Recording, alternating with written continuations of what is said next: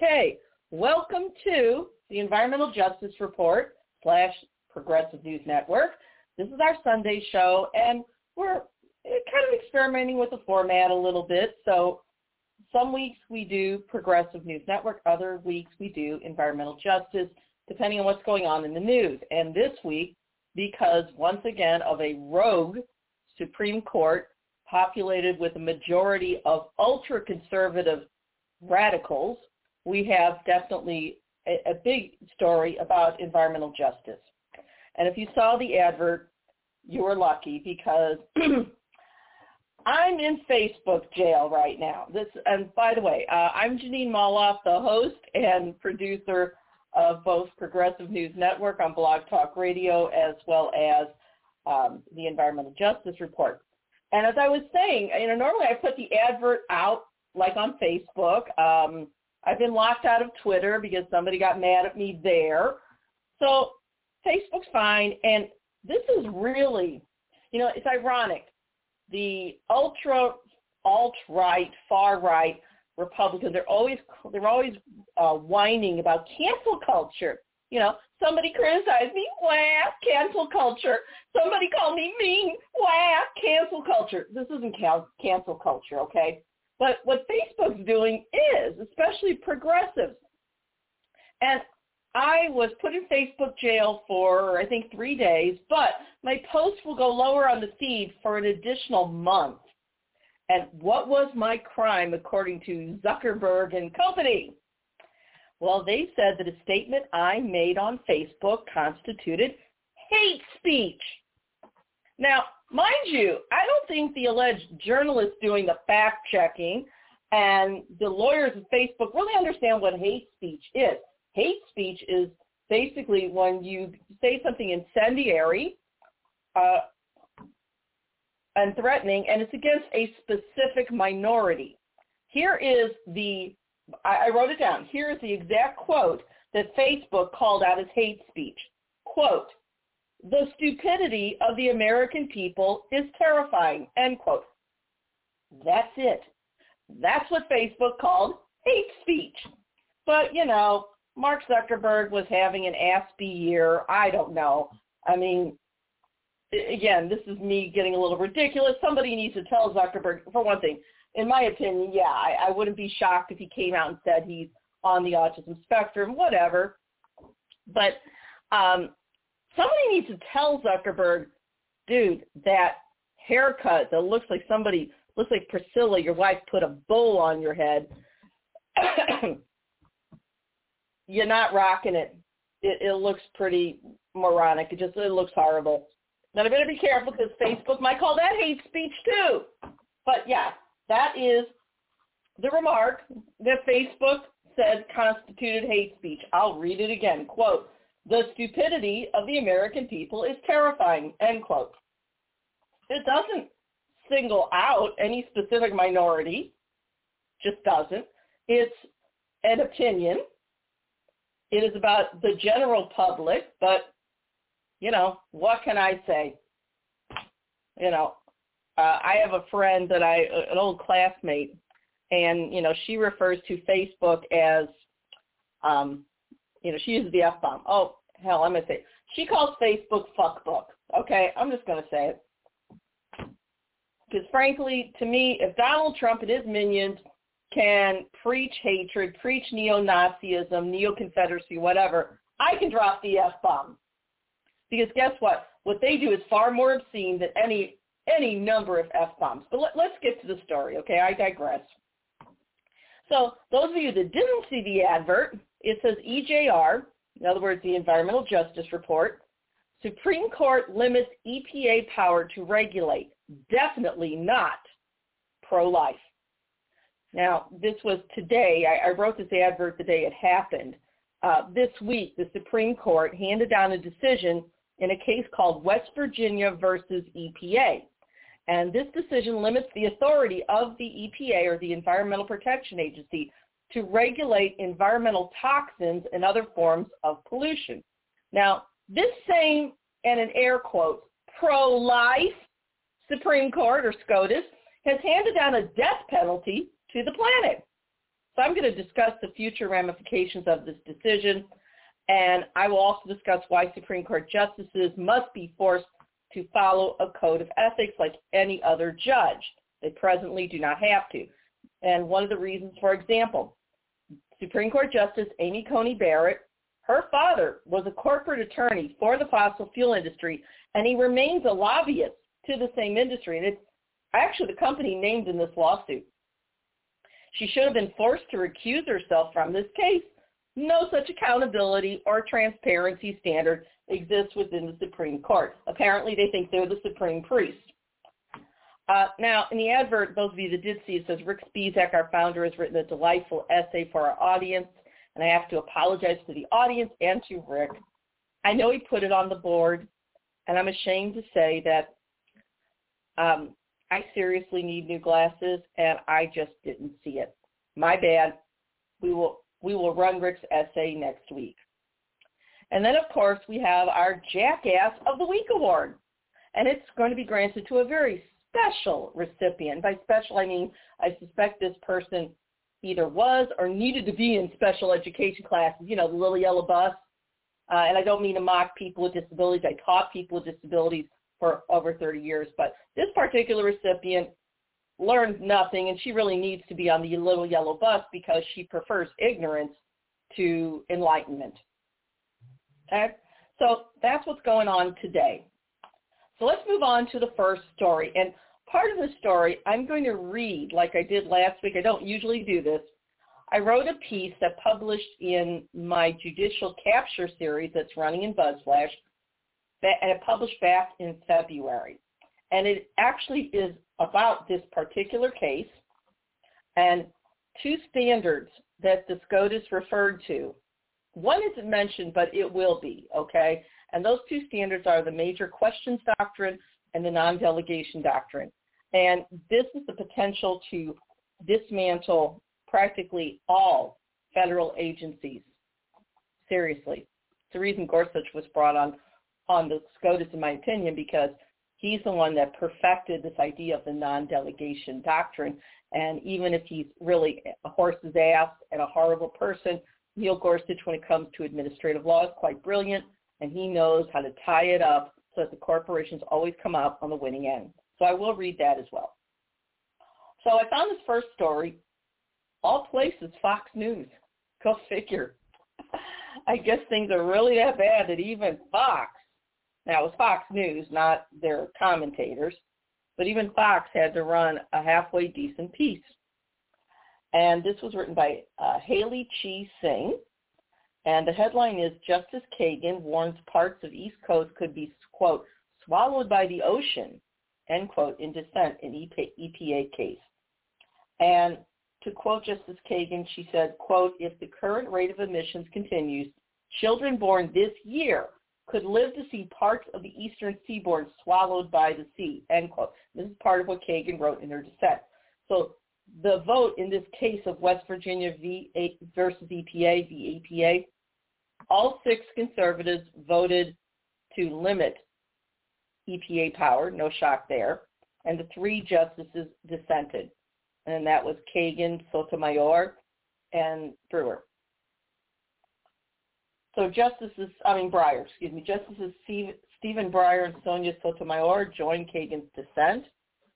Kagan also wrote the following, quote, excuse me, today the court strips the EPA, the Environmental Protection Agency, of the power Congress gave it to respond to the most pressing environmental challenge of our time, end quote.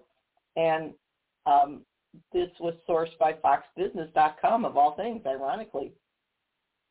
And Kagan mentioned the dangers of rising temperatures and the disastrous things that are going to happen to our environment, including, quote, rising waters, scorching heat, and other severe weather conditions that could force mass migration events, political crises, civil unrest, and even state failure, end quote. And Kagan elaborated, she said that the earth was, quote, now warmer than any time, really in history. She also wrote, included the idea that global warming could cause as many as, quote, 4.6 million excess yearly deaths. Now, she also said that the EPA's authority does include curbing greenhouse emissions, and it was right there in the parameters set, written into the law by Congress, you know, again, documented by Foxbusiness.com. I can't believe I'm saying this. To quote Kagan, quote, Section 111 of the Clean Air Act directs EPA to regulate stationary sources of any substance that, quote, causes or contributes significantly to air pollution and that may reasonably be anticipated to endanger public health or welfare, end quote. And she explained how carbon dioxide and other greenhouse gases do actually do fit that description of endangering public health and welfare. Kagan also said that, Kagan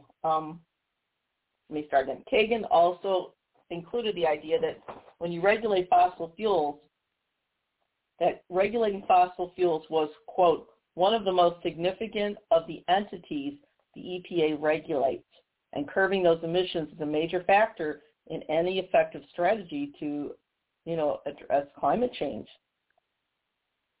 Now, Kagan wrote the dissenting opinion, and that the EPA's been blocked from, and I'm going to read this straight from the Fox article, okay?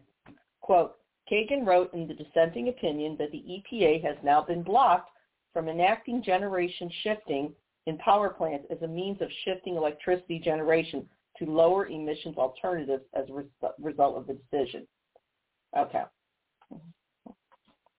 So what that means basically is that the EPA could tell these companies, you know what, you need to generate electricity. There's a lower emission alternative within your network. You need to go to that, okay, because right now you're breaking the law. Kagan went on to say, but they don't want to do that because lower emissions means it's going to cost the company a few shekels, in other words, to, you know, comply with the law. This is all about greed. Kagan went on to say, quote, the court today issues what is really an advisory opinion on the proper scope of the new rule EPA is considering. That new rule will be subject anyway to immediate pre-enforcement judicial review. But this court could not wait, even to see what the new rule says, to constrain EPA's efforts to address climate change, end quote.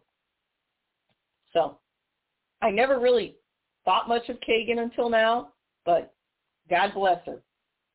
Now, you wonder, okay, of the six justices who wrote the opinion, so Chief Justice John Roberts, and he ruled that the EPA can't make these what he calls sweeping rules that would, quote, overhaul industries without the approval of Congress, end quote, except that they have the approval of Congress, and it's right there in the actual law, Section 111 of the Clean Air Act.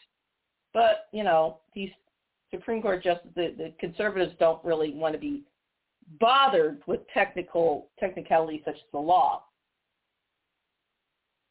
And, you know, this is basically the case came from the Clean Power Plan, which was created in 2015 during the Obama administration. And the idea of the Clean Power Plan was to reduce carbon emissions at power plants, and that included basically shifting from coal to natural gas, and then finally shifting from coal to natural gas, and then from natural gas to wind and solar. Okay, and that was as documented by Foxbusiness.com in their energy section of all people. The court stayed the plan, which was under review in lower courts. That means they just kind of halted it. And then the plan was repealed by the Trump administration, and then it was replaced with the ACE rule, which is the Affordable Clean Energy. Now, the ACE rule is a piece of bullshit, okay? But, you know, you had to know that. Anyway, the Biden administration, you know, saw that the ACE rule was vacated by the D.C. Court of Appeals, okay? Meaning that they weren't going to follow the ACE rule either, and that prompted the repeal of the Clean Power Plan. Okay? Biden had no intention of reinstating the Clean Power Plan. He wanted to implement a new rule. And then citing Section 111, allowing the EPA to, quote, this comes straight from it, quote, regulate stationary sources of any substance that causes or contributes significantly to air pollution, and that may reasonably be anticipated to endanger public health or welfare. Seems to me like the EPA has that authority, and it seems to me the Supreme Court has no business saying you went too far, the EPA went too far, when they don't even know what the rules are yet. Okay? But West Virginia sued, and they cited this major questions doctrine, which you're going to learn about in my piece. And basically, the major questions doctrine, quote, states that there must be a clear statement for the court to conclude that Congress intended on granting the EPA such authority to regulate such a large portion of the economy, end quote. Okay. Now there's more. All right, because the Roberts Court, you know, had a problem with this. John Roberts said in his opinion, the majority opinion, that it is, quote, this is the phrase he used, quote, not plausible, end quote, that Congress gave this authority to the EPA in Section 111. It's right there. Again, we don't know what the EPA rules were going to actually be detailed, the regulations. They decided, no, you don't have that right. Now, I'd like to ask Chief Justice John Roberts, you based your decision the EPA claim was, quote, not plausible. Exactly what criterion establishes relative agency plausibility in his opinion? There's no criterion listed, nothing. Okay?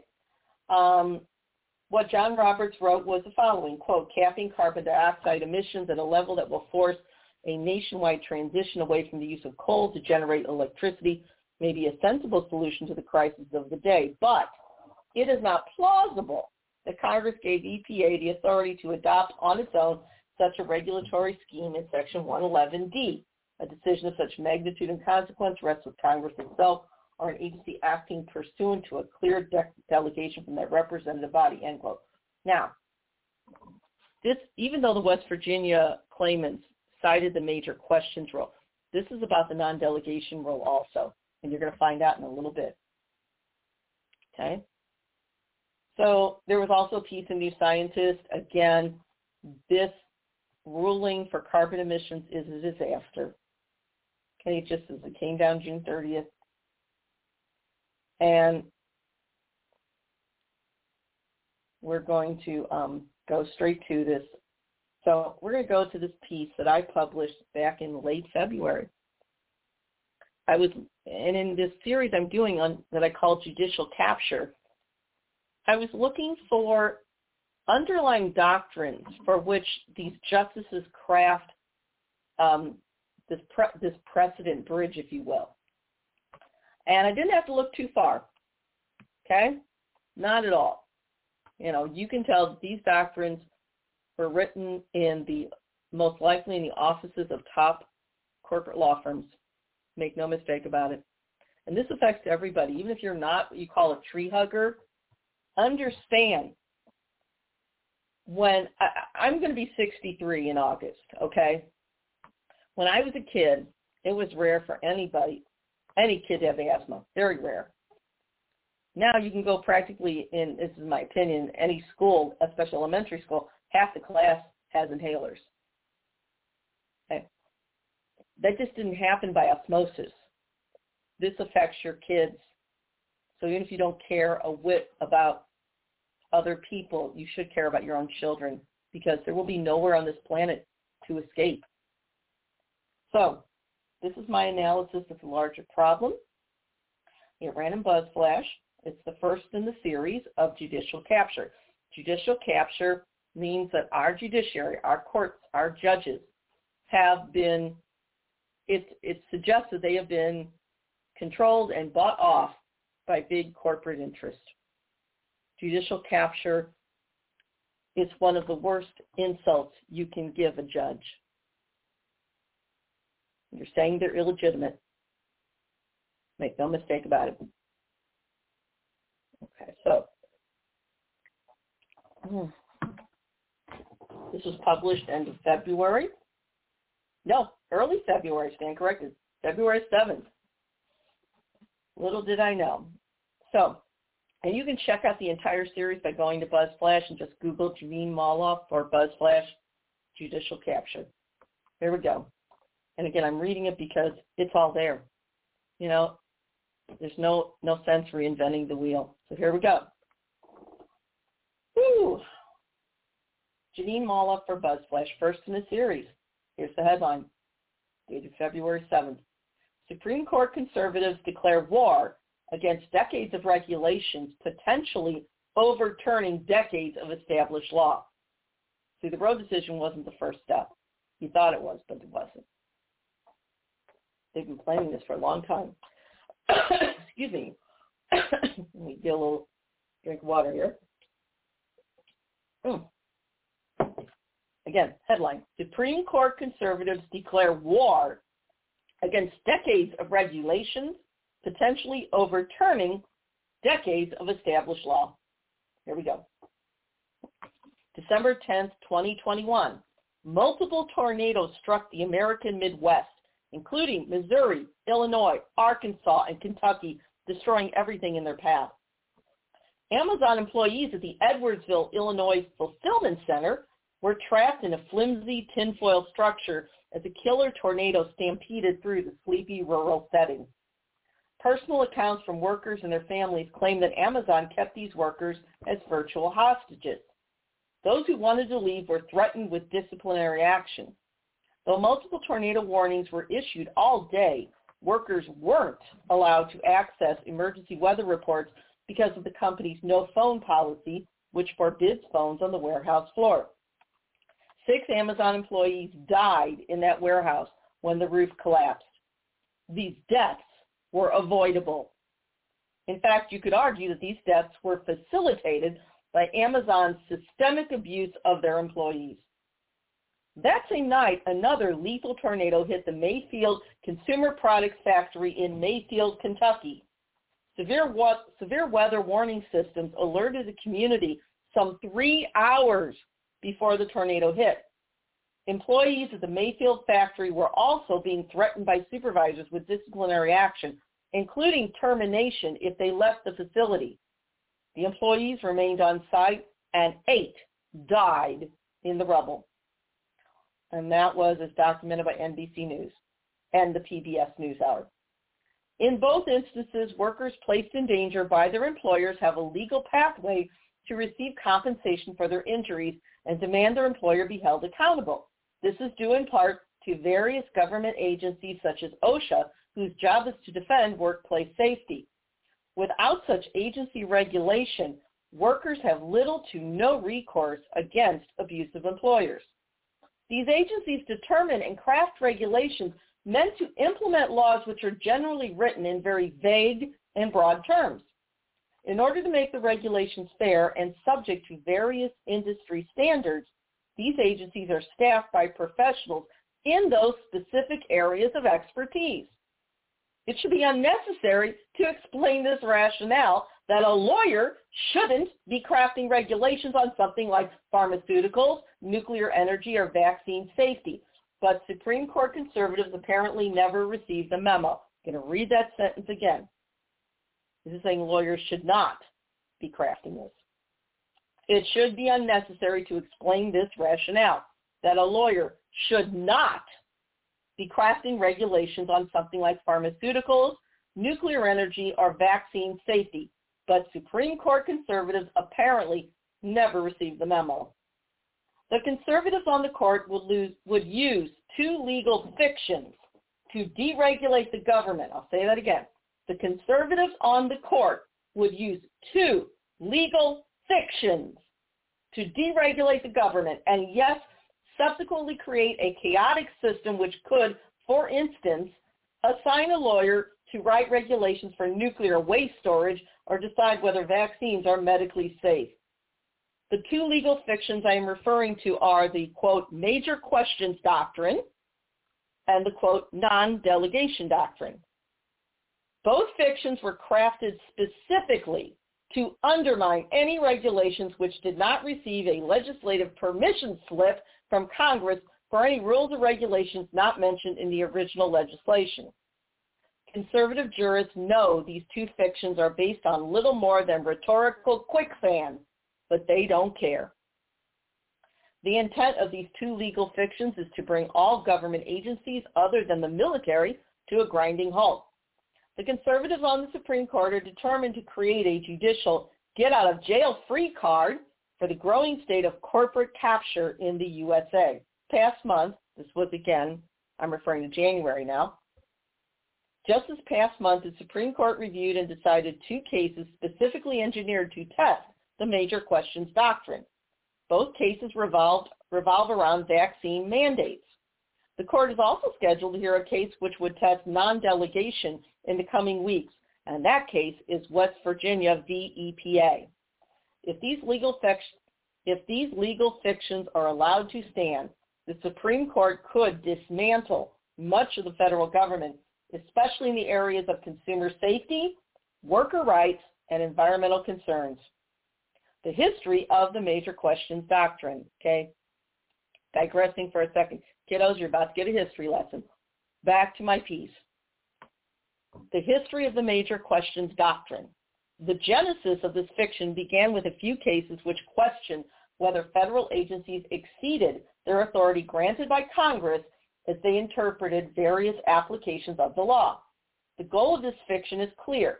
The major questions doctrine was implemented so conservatives could nullify any substantive agency authority and subsequent regulations. This was the first step required to dismantle much of government. The far right wing is patient, if nothing else. Historically, there were three specific cases which served as the prerequisite to dismantling regulations which the business community was determined to kill. Okay. Again, I'm going to deviate from the piece for a minute. This goes all the way back to FDR. Okay, back to my piece.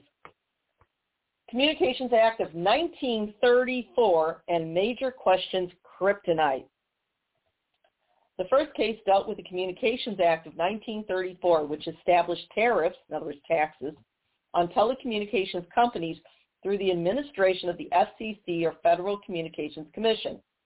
In 1994, the Supreme Court ruled that the FCC couldn't unilaterally, quote, modify tariffs for the telecommunications industry, deciding that such modifications would constitute a rewriting or revision of the Communications Act of 1934. Such changes would have to come about through the legislative process. The fact that this action on the part of the FCC would have virtually abolished those tariffs is not the major point. The goal of these judicial activists was to discredit the delegation of powers to federal agencies. I'm going to read that again. The goal of these judicial activists was to discredit the delegation of powers to federal agencies as an illegitimate and thus unconstitutional grant of power to the administrative state. FDA, that means Food and Drug Administration, FDA v. Brown and Williamson Tobacco Corps case. The second case occurred in 2000 and dealt with the tobacco industry. After undeniable testimony that tobacco does cause cancer, the Food and Drug Administration was unable to decide whether those same tobacco products should be regulated because, quote, Congress had implicitly denied that it that jurisdiction through other anti-smoking laws, end quote. And this was documented by a piece in the New Republic, entitled Neil Gorsuch has raised some major questions about the major questions doctrine, as well as documented by the actual case documented in www.law.cornell.edu. The Chevron deference. And finally, we have the third case, otherwise known as the Chevron deference.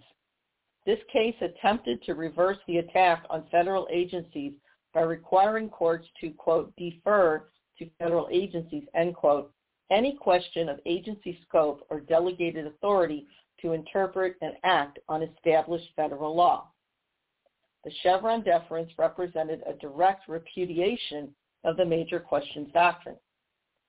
Established by the Supreme Court in the 1980s, the Chevron deference permitted federal agencies to devise regulations as an application of established law. The court deferred to agency expertise in various professional fields from within the ranks to create policies. This deference was believed to be more accountable to democratic needs than the courts.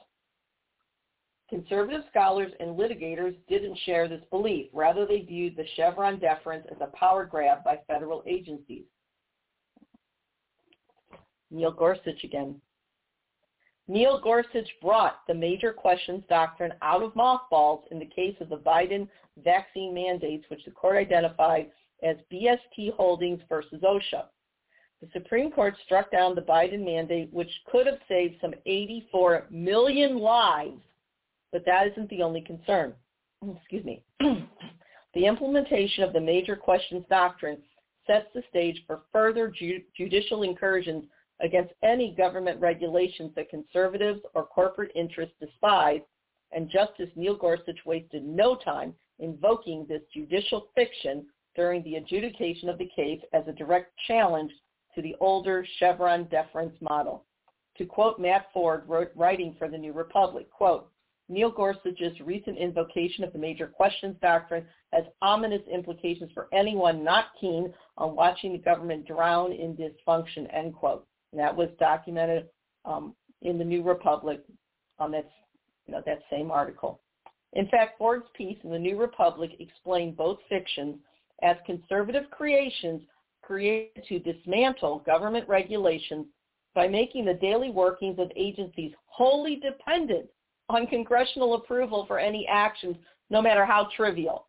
To quote Matt Ford, quote, "This obscure judicial precept, which has mostly developed over the past 2 decades, first arose in a series of cases where the court was asked to decide whether federal agencies had exceeded the power given to them by Congress when interpreting federal law. The thrust of the doctrine is relatively simple. If a federal agency wants to do something big, it must have a clear mandate from Congress to do so," end quote.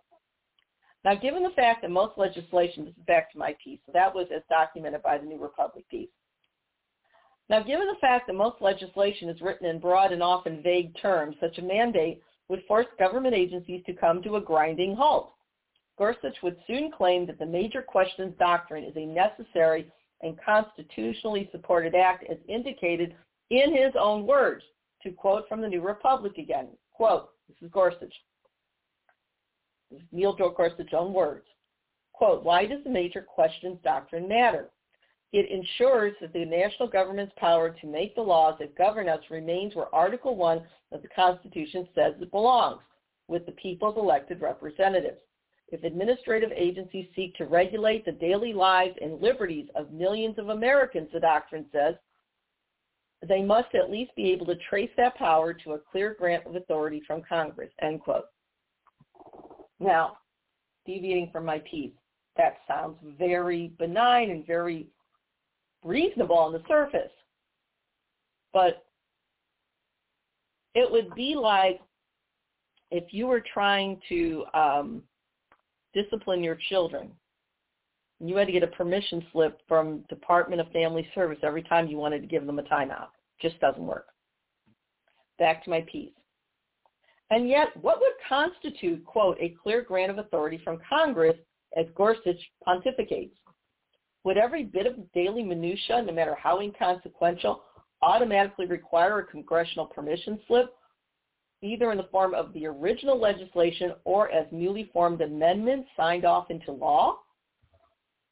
Could any organization function in a meaningful way under such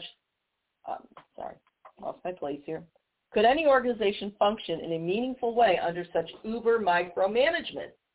The legislative log jams which will result as a byproduct of this philosophy would essentially nullify all federal agency action that conservatives find abhorrent.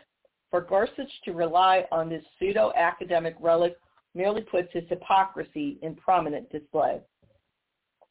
Matt Ford added that the revival of the major questions doctrine is less about returning power to Congress and more about a cynical judicial power grab, which is consistent with a conservative theology of that wing, a theology which is desperate to eradicate the administrative state. Now we go to the second half. Okay. Another little drink here. Excuse me. Back to my piece.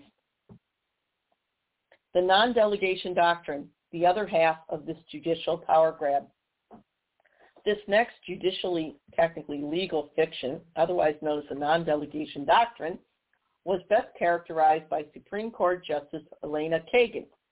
She followed the logical steps forward regarding non-delegation and asserted that if open-ended delegations of power to federal agencies is deemed unconstitutional, quote, then most of government is unconstitutional, dependent as Congress is on the need to give discretion to executive officials to implement its programs.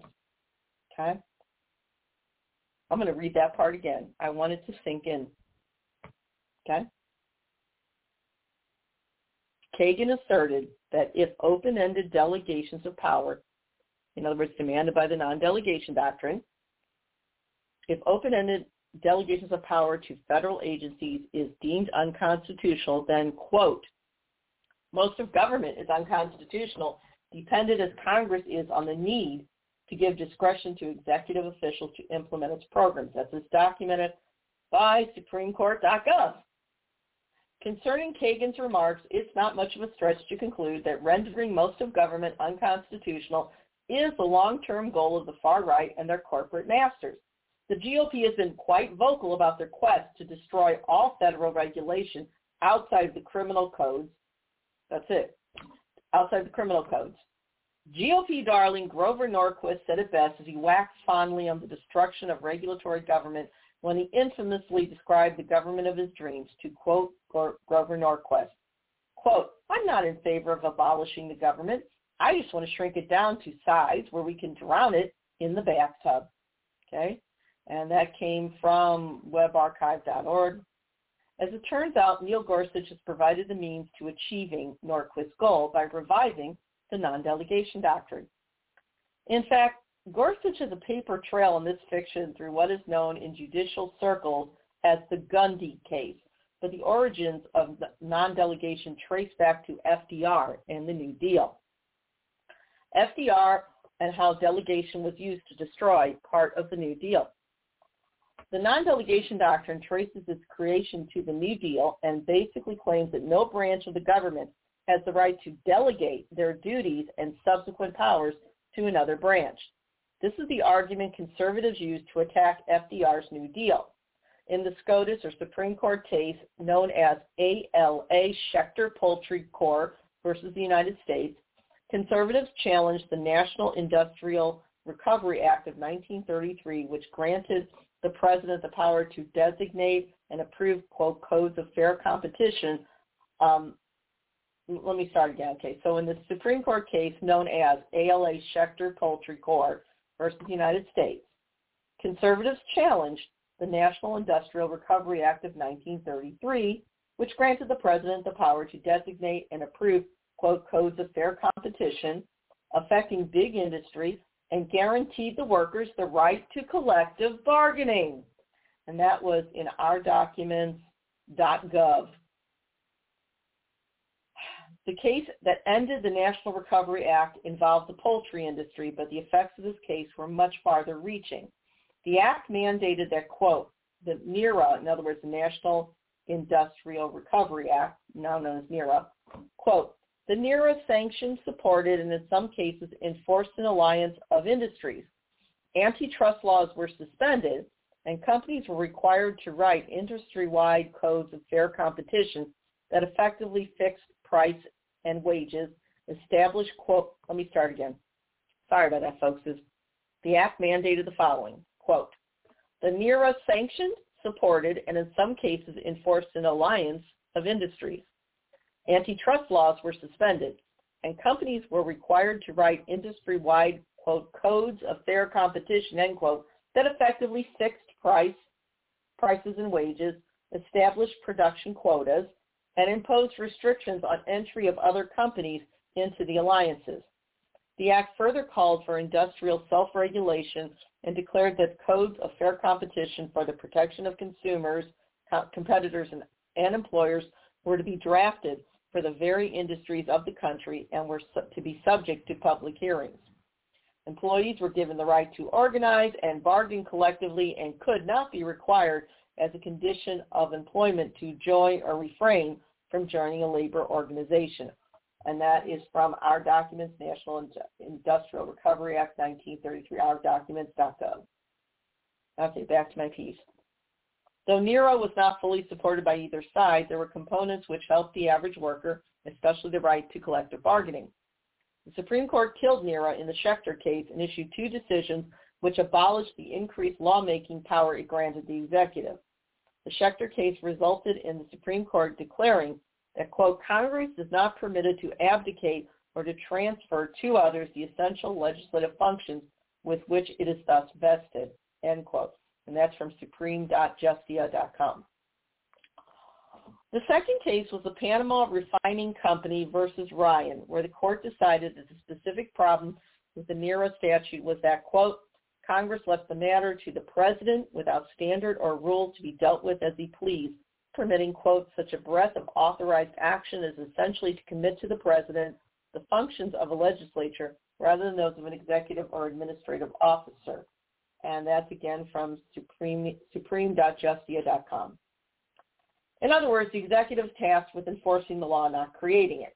These two cases form the legal framework that is now known as the, quote, non-delegation doctrine, which asserts that Congress cannot, under any circumstance, air quote, delegate its legislative power away to another branch of government. While it is wise to prevent any president from obtaining the immense power that NERA granted, the concerns of non-delegation architects focused on restraining actions which produced a level playing field for the, While it is wise to prevent any president from obtaining the immense power that NERA granted, the concerns of non-delegation architects focused on restraining actions which produced a level playing field for the average worker and lacked the principled stance they shouted from the rooftops. Had FDR been formed in the mold of an autocrat like Trump in the 21st century, such arguments would not have come from conservative ranks. So given this potential to logjam government, how would this doctrine play out in actual court cases? Our latest clues reside with the case known as West Virginia v. EPA and its predecessor, the Gundy case. West Virginia v. EPA, a direct threat to agency authority. Turns out I was right. West Virginia v. EPA poses the gravest threat to environmental protection to date. It could substantially dismantle government as we know it. To quote from Ian Millhiser's piece in Vox, quote, Neil Gorsuch's dream case could be the Earth's nightmare, end quote. And that's as documented by Vox. A new Supreme Court case could gut EPA power on climate change. This case represents the latest incarnation from a string of seemingly endless litigation against the Obama-era Clean Power Plan, which was never implemented. How Obama's Clean Power Plan actually works, that's as documented by that Vox article. So the Obama-era Clean Power Plan was never implemented. The plan was abandoned and relegated. So let me start again. Sorry, folks. This case represents the latest incarnation from a string of seemingly endless litigation against the Obama-era Clean Power Plan, which was never implemented. The plan was abandoned and relegated to a legislative zombie state. The Biden administration stated last February it would not reinstate the program, yet the litigation determined to destroy it continues. So why would the fossil fuel industry continue a battle against a dead policy? Well, the battle isn't limited to the Obama plan. The fossil fuel industry wants the court to strike down any substantive action taken by the EPA to limit greenhouse gases. That's the short game for conservatives. The long game is far more menacing. West Virginia v. EPA could be the case, which grants the Supreme Court a veto power, or, it'll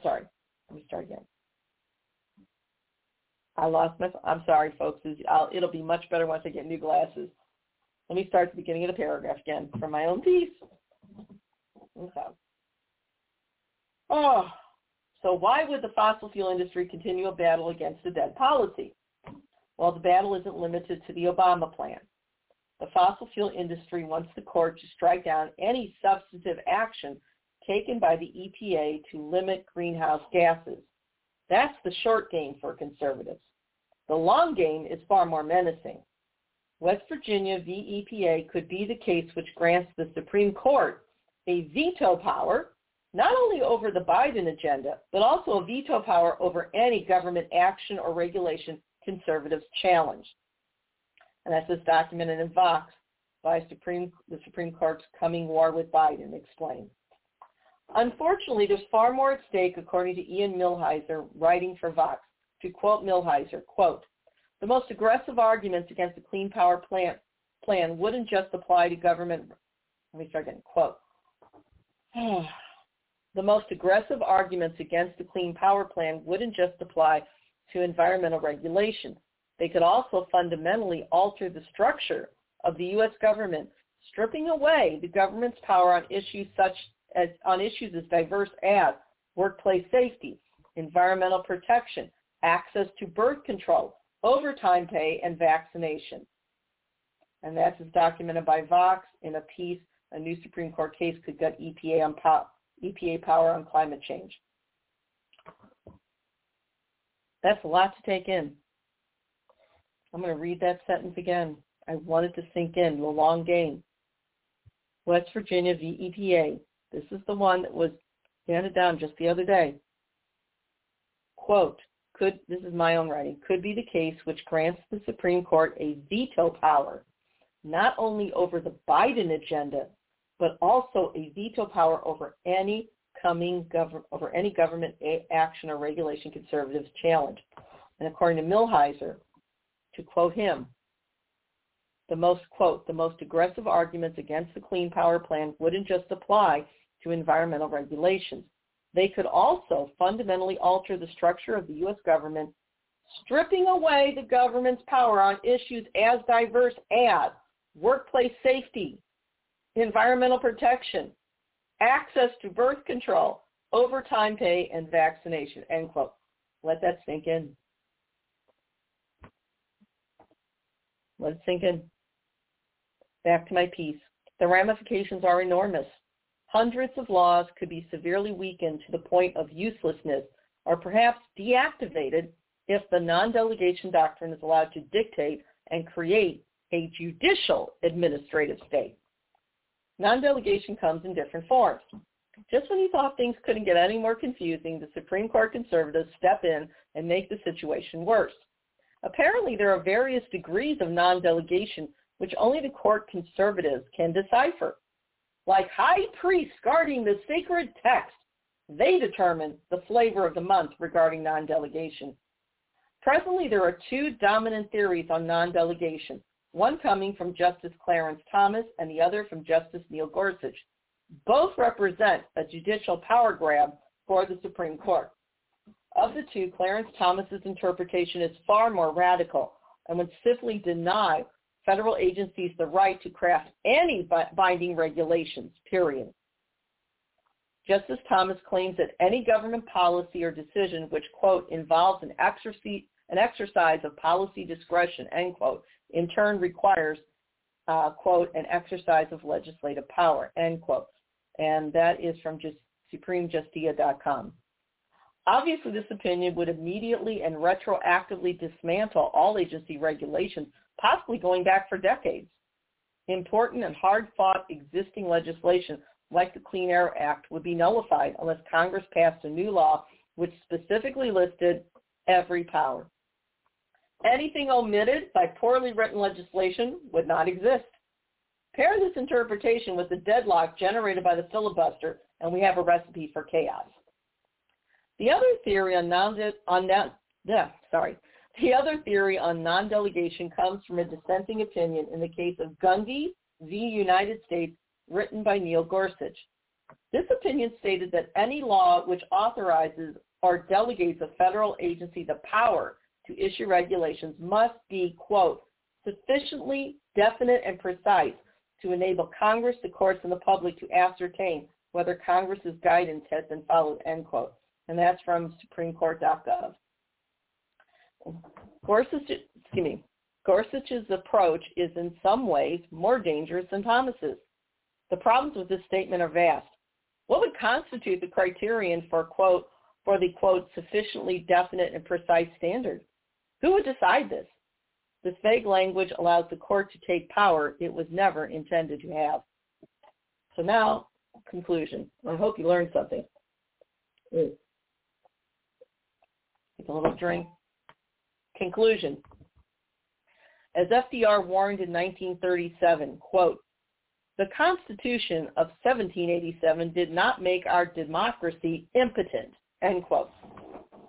And that is from historymatters.georgegmu.edu.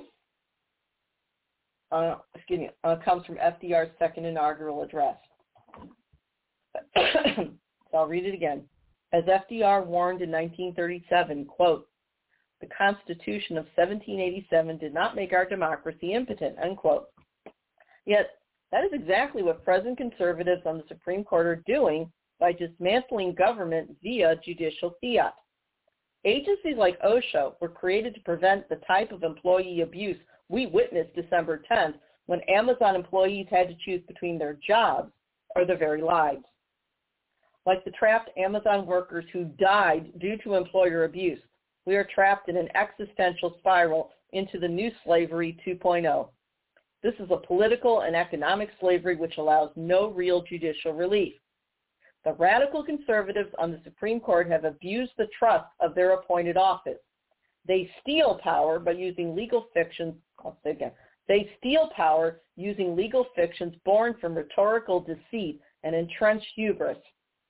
Justices Roberts, Thomas, Alito, Kavanaugh, Gorsuch, and Coney Barrett have cynically banded together to sacrifice actual democracy on the altar of litigious procedure and judicial dictates. The architects of this power grab, namely Kavanaugh, Thomas, and especially Gorsuch, have created a framework to justify this new slavery 2.0. There are no physical shackles or whips, but it's slavery. This is the slavery of sweatshop labor, which demands workers risk their lives for starvation wages. This is the slavery which grants billionaire employers like Jeff Bezos the unearned privilege to abuse employees and face no legal consequences for that abuse. This is the slavery that cynically strips workers of any rights other than the right to work until they drop dead. Political scientists may term this legal structure oligarchy, or even predatory capitalism, but such jargon merely disguises the true nature of this judicial conspiracy, which is quite obviously slavery. A former Supreme Court used similar rhetorical deceit to justify slavery in the Dred Scott case. Today's SCOTUS Supreme Court conservatives use equivalent rhetorical deceit to justify a new slavery based not on race, but on employment servitude. What the nation witnessed on December 10, 2021 was a mere prelude to the corporate abuse SCOTUS conservatives would unleash on the average American daring to demand something we have never had, an actual democracy. And that's my piece. And you can see I don't mince words. I felt particularly appropriate given that tomorrow is the 4th of July, Independence Day. You know, in the past, I began to understand why descendants of black slaves don't like the 4th of July, because it represents a pack of lies. It just does. The United States has the promise to be something wonderful, but it has never fulfilled that promise, and especially not for people of color, religious minorities, the LGBTQ population, and women in general. It just hasn't. And with the Roe decision, it's even more so. So the fact is, on this 4th of July, I will not be celebrating. This hard-nosed bee is going to be taking a knee to the 4th. Read my piece, all right? It gives you more details about the major questions and the non-delegation doctrine and how this is so treacherous. And this is something that mainstream media really didn't bother to cover. Keep in mind, I published this beginning of February. Okay, so that is our big story here now. Hopefully I won't disconnect. I am looking for something specific here. Give me a second. I know it takes a few minutes because I'm not too good with technology. I hate to sound like a stereotype myself. So let me see. Give me a minute. I'm having a hard time doing this. Here we go. So we are getting ready right now, for our Jackass of the Week report. Let me get it started here. We have a very special Jackass, or should I say Jenny, this week.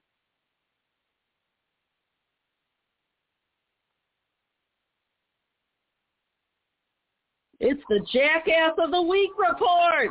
The Jackass of the Week award, rather. Bray on, Jenny, bray on. Because this week it's a Jenny.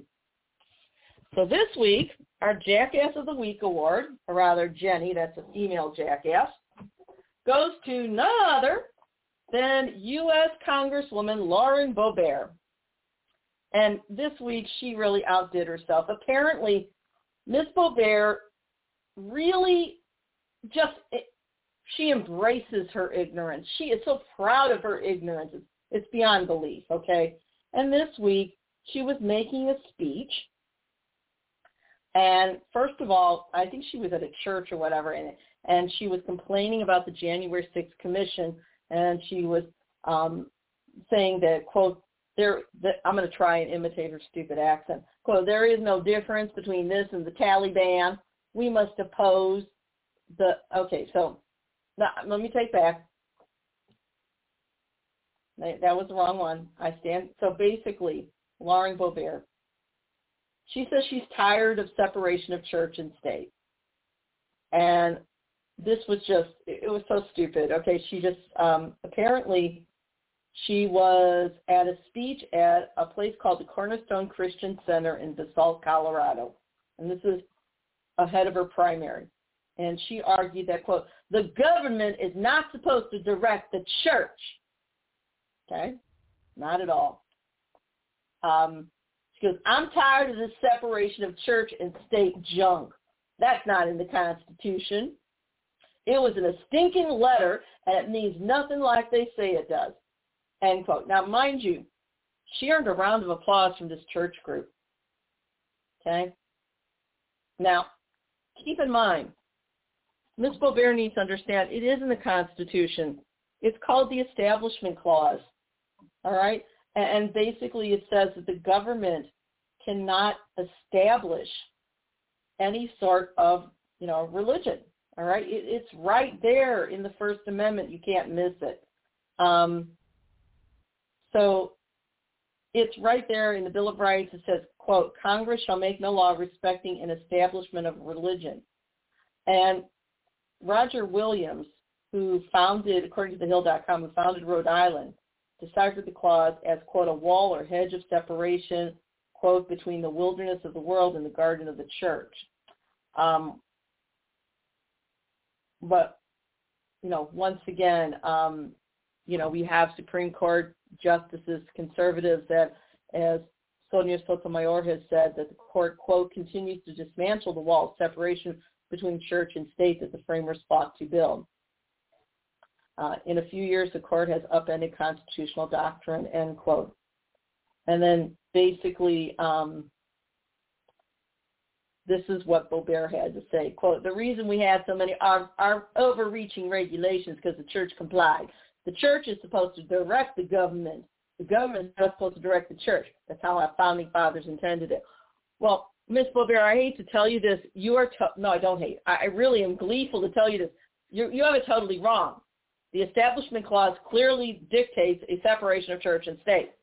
You can believe what you like. You may not enforce it on anyone else, and it's certainly against any sort of theocracy. But, once again, you can't really confuse Lauren Boebert with facts. You just can't, because, once again, Ms. Boebert has proven there isn't an ignorant stance she doesn't like, and for those reasons, there's so many. Lauren Boebert is awarded the Jackass of the Week Award. Bring on, Lauren. Bring on. Oh, she never sounded better. She never looked better, too. Okay, so that is our show for today. I hope you learned something from it. I hope you get involved, all right? This is the media. I hate using the term media. Journalists are supposed to alert you to what's going on so that the population can become involved. The conservatives didn't come up with this stuff overnight. They've been working on it for decades. They despise democratic rule, make no mistake about it. And instead of reacting, progressives need to, one, stick together. You may not like the guy next to you or the gal next to you. You don't have to agree with them on everything in order to have efficient teams. But we need to stick together, and we need to fight like hell. And I would say that progressives in Congress, especially in D.C., I'm going to say it, there is no place in the Democratic Party for progressives. There just isn't.